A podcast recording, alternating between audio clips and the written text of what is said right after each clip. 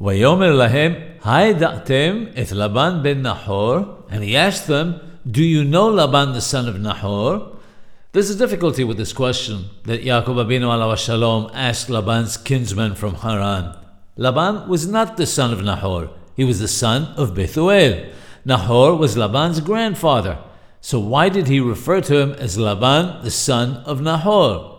The Holy Ben Ish Hai writes that our Hachamim of blessed memory tell us that when one mentions the name of a Sadiq, one must bless him.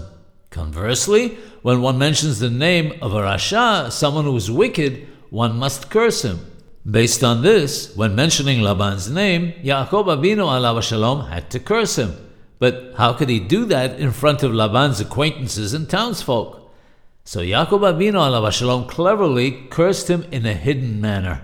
The name Nahor shares the same root as the word lenohro, which our rabbis use to denote an unpleasant death.